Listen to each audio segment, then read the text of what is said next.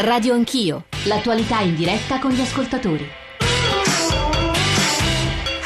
Sono le 10.02, veniamo da una mezz'ora molto intensa in cui abbiamo discusso con il viceministro Filippo Bubbico, stavamo riflettendo durante il giornale radio anche sulle cose che erano state dette, sullo scambio che c'era stato sul tema dei collaboratori di giustizia, dell'uscita dal programma di protezione, anche assieme a Federico Cafiero De Raho, a Enzo Ciconte, a Giovanni Tizian. Stanno arrivando molti messaggi anche di perplessità perché, e di sgomento rispetto alle parole di Luigi Bonaventura che abbiamo ascoltato nel corso della prima ora, anche di sfiducia nei confronti dello Stato, ma in realtà io, dopo aver ascoltato Cafiero De Raho, un po' più di speranza e di fiducia nell'azione dello Stato e nell'azione della magistratura ce l'ho, ma sono comunque, è necessario anche il vostro stimolo critico, chiamiamolo così, attraverso la vostra presenza in diretta, che è 800 05 0001, è il numero verde per intervenire, e poi 335 699 2949 per i vostri sms, per i vostri WhatsApp,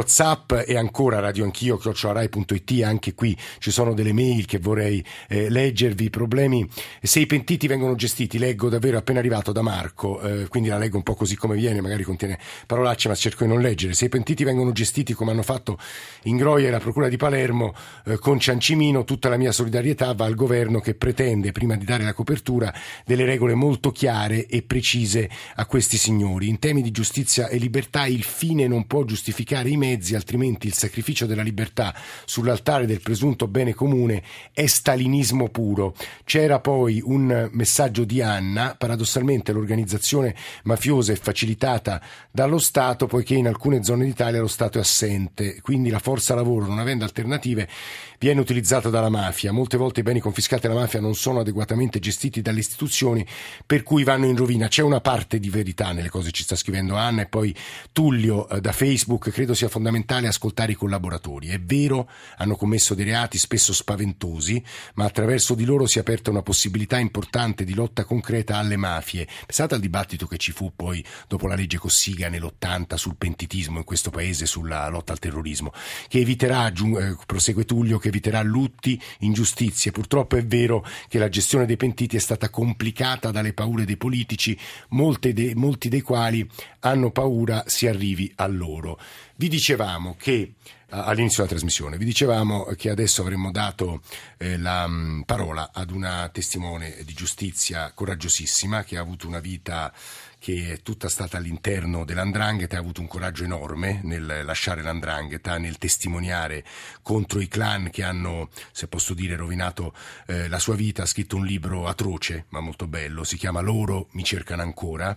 Lei è Maria Stefanelli, la sua voce sarà filtrata, quindi vi giungerà per non essere riconosciuta nella località segreta nella quale adesso vive. Maria Stefanelli, benvenuta, buongiorno. Buongiorno a tutti e anzitutto vi ringrazio di cuore per il vostro invito. No, siamo noi a ringraziare lei per la sua presenza. Io credo che un concetto che è già emerso nel corso della prima ora, ma che la sua vita e quello che lei ha passato nel corso della sua vita ribadiranno, e credo sia opportuno anche dal punto di vista pedagogico, se posso aggiungere una mia considerazione, Maria Stefanelli: vivere all'interno dell''Ndrangheta vuol dire convivere con una tremenda violenza quotidiana. Maria Stefanelli, credo che questo vada assolutamente detto. Sì, certamente, ma precisato che vivere nella famiglia di 'Ndrangheta sei nell'inferno, sei combattuta, e quello che chiedo è proprio di dire, gridare a tutte le donne che dall''Ndrangheta si può uscire, basta volerlo. Per lei è stato molto difficile però uscirne? Sì, sono stata molto combattuta, e purtroppo ci sono stati dei morti e quindi sapevo che la prossima ero io. Perché Maria Stefanelli, io provo a riassumere poi la sua vicenda, che lei racconta così bene poi nel suo racconto attraverso un romanzo, un saggio, un libro, Loro mi cercano ancora. Lei ha sposato un matrimonio sostanzialmente imposto, ha sposato un boss importante dell''Ndrangheta, che poi Francesco Marando, che poi è stato ucciso, e in queste faide fra famiglie lei ha visto uccidere e morire tante persone, e a un certo punto ha creduto che fosse opportuno scappare, anche per dare una vita a sua figlia. Certo, a un certo punto ho detto basta, vedere sangue, basta vedere violenze. E quindi ho trovato tutte le mie forze per dare una giusta vita e dignità sia a me e a mia figlia soprattutto. Il libro è dedicato a sua figlia. Sua figlia immagino che l'abbia letto e lo scopo del libro sia proprio questo, spiegarle che bisogna star fuori, fuggire la violenza tremenda che la 'ndrangheta impone. Assolutamente. Vi chiedo scusa, io vorrei ringraziare la dottoressa Manuela Mareso, che è direttore della rivista Narcomafia, dove mi ha creduto e ci ha creduto in questo mio progetto di scrivere questo libro. Senta, se posso, senza violare la sua riservatezza e poi la sua giusta protezione della sua sfera privata, che cosa significa essere un testimone? Che cosa si passa dopo aver deciso di saltare il fosso, così? Allora, dopo aver deciso di aver saltato il fosso passi a una nuova vita. Si prova che cambia tutto in te, cambia nome, cambia tutto. Quindi è come se tu sei risuscitata e vivi in un altro mondo. Certamente non hai più una famiglia, però sei viva, e questo è molto importante. Che cosa vuol dire nascere e crescere in una famiglia di 'ndrangheta, Maria Stefanelli? Quanta libertà c'è? Nascere e crescere in una famiglia di 'ndrangheta perché non c'è libertà, assolutamente. Vedi cose che non devi vedere e stai male, ti distruggi proprio la vita. Adesso si sente protetta, Stefanelli? Io mi sento super protetta perché lo Stato è accanto a me, e quindi chiedo a tutte le donne che si facciano coraggio. Perché lo Stato può essere accanto a te, può proteggere. Questo è importante che lei lo dica, no? Per difendere sempre lo Stato. Lo Stato esiste, certo. Stefanelli, quanto è importante che le donne, in particolare le donne, in una struttura che è stata definita dai nostri ospiti che studiano la 'ndrangheta arcaica, se ce n'è uno, abbiano il coraggio di tagliare quel legame anche di sangue con le proprie famiglie di provenienza, con i propri mariti, con i propri figli spesso violenti. Stefanelli. Che se la possono fare, basta trovare le forze. Non aver paura di niente, ma se lo possono fare. Guardi, se può rimanere qualche altro minuto con noi, Maria Stefanelli, c'è anzitutto una telefonata da Crotone, e da Crotone ci parlava Luigi Bonaventura e Michele, un ascoltatore. Michele, benvenuto, buongiorno. Pronto? Salve, buongiorno. Sì, io sono Michele Caruso e chiamo da Marina di Strongoli in provincia di Crotone. Io, dal momento che appunto ho sempre messo la faccia, mi sono sempre identificato per quello che sono, dico nome e cognome, la località da cui chiamo con precisione. Dunque, io vivo in questa realtà, pur essendo di una mentalità diversa da quella retrograda, direi arretrata, visto che naturalmente dai Borbone in poi la storia d'Italia ci insegna che qui si è sempre vissuti nella miseria, dell'ignoranza, nonostante i tempi stiano maturando, l'evoluzione ci sia anche qui, però purtroppo io, ringraziato il cielo, sono di una famiglia benestante, figlio di professionisti, mia madre insegnante, mio padre una parte un uomo di legge, vorrei dire, ho fatto il liceo classico, ho studiato all'università, insomma, laureato, e quindi evidentemente... Però Michele, credo ci sia un però. Però purtroppo vivo la realtà quando torno in Calabria, e quindi ahimè devo dire con veramente un sentimento di angoscia e anche di inquietudine che mi porta ad essere amaramente triste. Io, ad esempio, mi è capitato una volta un'esperienza, un aneddoto veramente allarmante. Stetti così con la mia famiglia, che stavamo passeggiando per Crotone, ci stavamo muovendo dal centro, da Piazza Pitagora, verso una parte periferica, tipo Scampia a Napoli o Centoselli a Roma, quindi di borgata, proprio insomma un luogo malfamato, abbastanza a rischio, e mi trovai così, mio malgrado, così interruppe quel momento abbastanza gradevole in cui stavo chiacchierando con i miei e mio fratello, stavo in macchina, assistemmo così ad una scena veramente molto molto agghiacciante, cioè si verificherò tipo insomma Browns Far West, infatti una cosa che si spararono, insomma, Michele ci sta dicendo. Si spararono, spararono e purtroppo, perché naturalmente la differenza a livello reddicale tra ndrangheta e ndranghetista, ndranghetano è colui che è affiliato con la cosca, che come dicevate voi tra famiglie si fanno la lotta lì, e ndranghetista è colui ad esempio che bacia la mano, che seguace, comunque come dire, che porta rispetto a certe cose, cioè a certe nessuno famiglie. Disse nulla quindi... no lì c'è molto omertà, cioè, tutti i casi girarono la faccia dall'altra parte purtroppo si trovò un vecchietto che naturalmente magari neanche aveva realizzato quello che stesse succedendo e lui venne ucciso, e quindi sotto i colpi appunto di questi. Qualcuno ha pagato per quegli omicidi? Alcuni hanno pagato perché poi la legge è riuscita in qualche modo a fare chiarezza, però nessuno ha parlato, questo, però nessuno ha testimoniato, questo è l'elemento spaventoso anche di questa telefonata, di questo intervento, che è ribadito anche dalle testimonianze che racconta Maria Stefanelli nel suo libro. Davide Mattiello, buongiorno, benvenuto.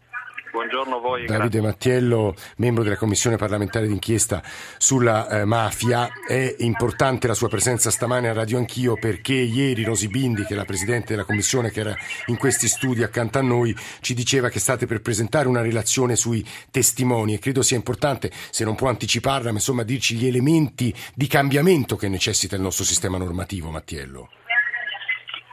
Intanto è importante che la Commissione parlamentare antimafia abbia deciso di mettere tra le proprie priorità proprio questa inchiesta dedicata ai testimoni di giustizia. Purtroppo ancora spesso nel nostro Paese si fa confusione tra testimoni e collaboratori, detto che ogni persona merita rispetto e che sia i testimoni che i collaboratori svolgono una funzione importantissima ai fini dell'accertamento della giustizia, però i testimoni sono i testimoni, i collaboratori sono i collaboratori. Noi abbiamo dato priorità ai testimoni di giustizia perché la forza delle mafie nel nostro Paese, come diceva la persona che è intervenuta poco fa, dipende ancora molto dal clima di omertà, dalla cultura del silenzio, dalla cultura del fatti tuoi che campi cent'anni. I testimoni di giustizia, come emerso anche da... Sì, e purtroppo Mattiello si sente poco. Stava dicendo Davide Mattiello? Dicendo che... No, la richiamiamo e cerchiamo una linea più pulita. C'è un altro ospite importante che deve intervenire perché in realtà sul tema dei testimoni di giustizia ha parole anche qui severe, ma crediamo significative, da girare all'opinione pubblica che in questo momento sta ascoltando Radio Anch'io. È Ignazio Cutrò. Tra pochissimo ascolteremo la sua voce, ma risentiremo anche Maria Stefanelli e Davide Mattiello che abbiamo perso.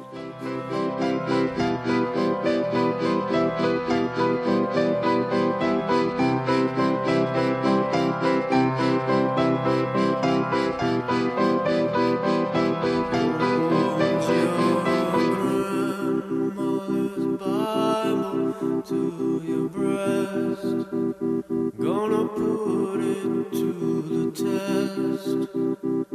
You wanted it to be blessed, and in your heart you know it to be true. You know what you gotta do. They all depend on you.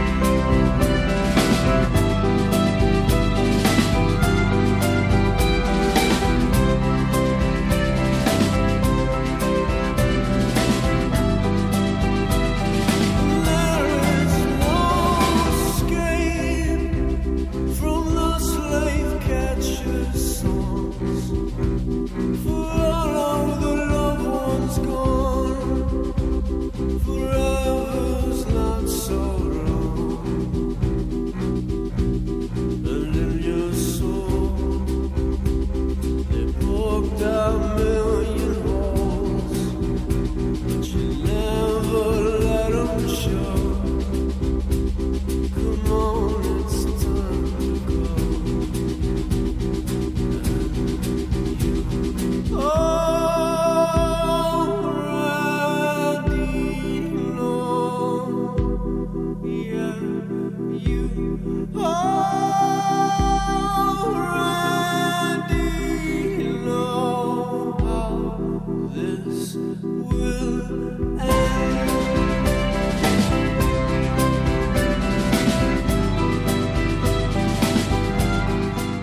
How it ends, come finisce? Devotchka. Sono le 10:17, stavamo con Nicola Amadori scorrendo gli sms, ci state mandando un paio, ci sembravano interessanti, uno in particolare, ora vi dirò perché. Se veramente si vuole combattere la mafia, ci scrive un'ascoltatrice, e la camorra e l'andrangheta, bisogna controllare i politici al momento delle elezioni, perché quello è il momento in cui per la malavita diventa un serbatoio, la malavita diventa un serbatoio di voti per la politica, e quando questi personaggi eletti dalla malavita è un po' il rischio che si sta correndo, lo leggevamo in questi giorni sui giornali al centro-nord del paese, vanno al potere, non possono nel modo più assoluto combattere e fare delle leggi giuste contro chi li ha portati al potere. Allora vi è un tacito accordo di convivenza. Prova ne è che quando cambia la corrente politica viene anche il cambio della famiglia mafiosa. C'è poi un messaggio che supponiamo essere di Luigi Bonaventura, che ci ha scritto al... Sì, mi confermano i nostri colleghi della redazione che è di Luigi Bonaventura, dopo aver ascoltato Filippo Bubbico, il viceministro, qui a Radio Anch'io. I magistrati mi ritengono, scrive Bonaventura,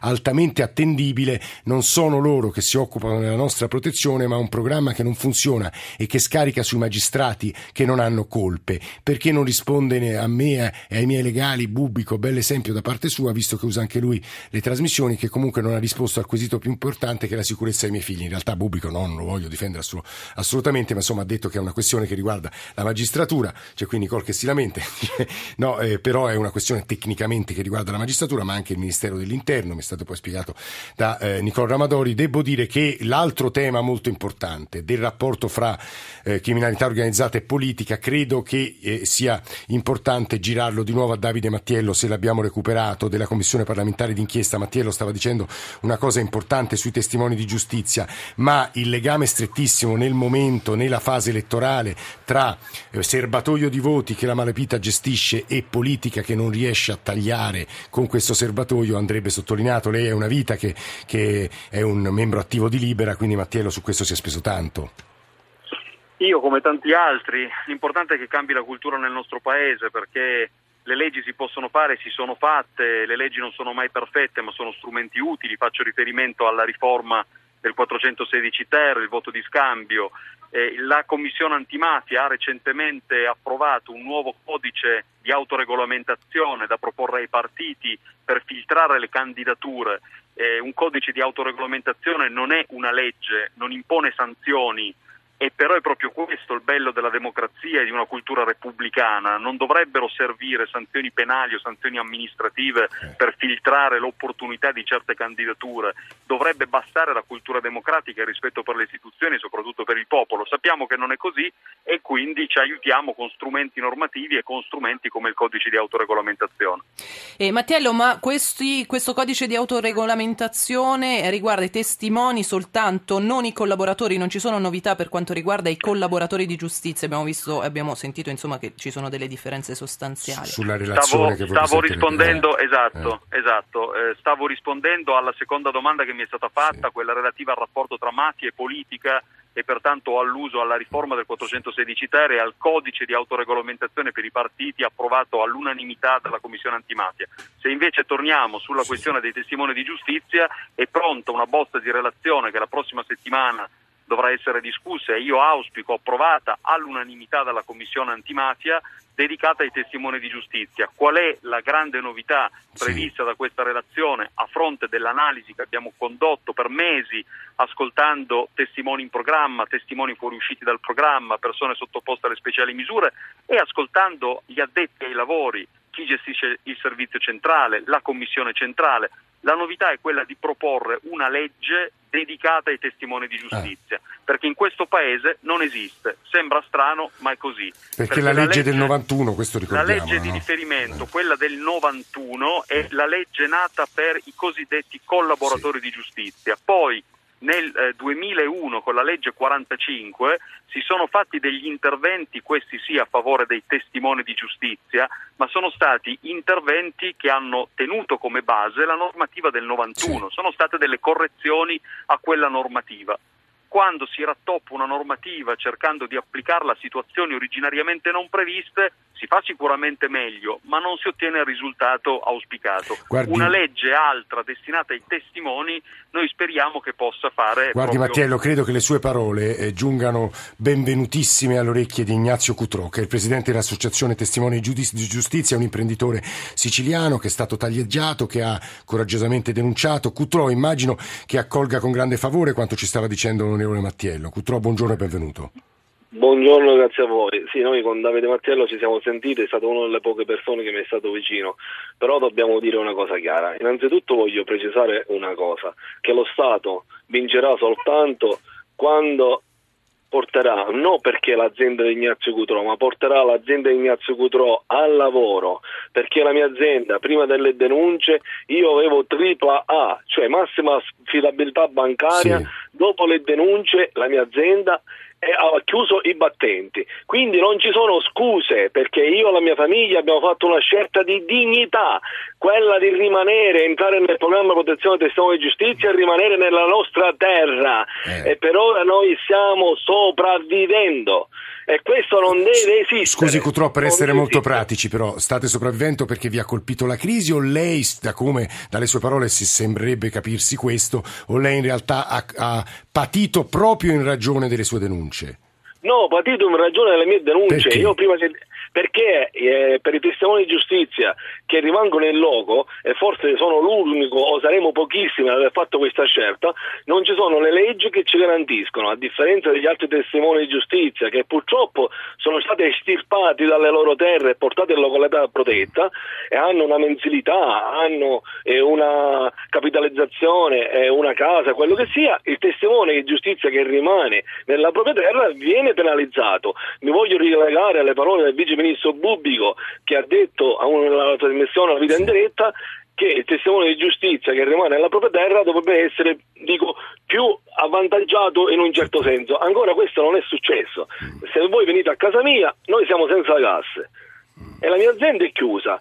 Lo Stato, io non voglio soldi allo Stato, lo Stato mi deve dare il lavoro per pagare i debiti che ho accumulato grazie alle denunce che mi ha fatto per la mafia. Mattiello, è un problema vero quello che denuncia Cutrò?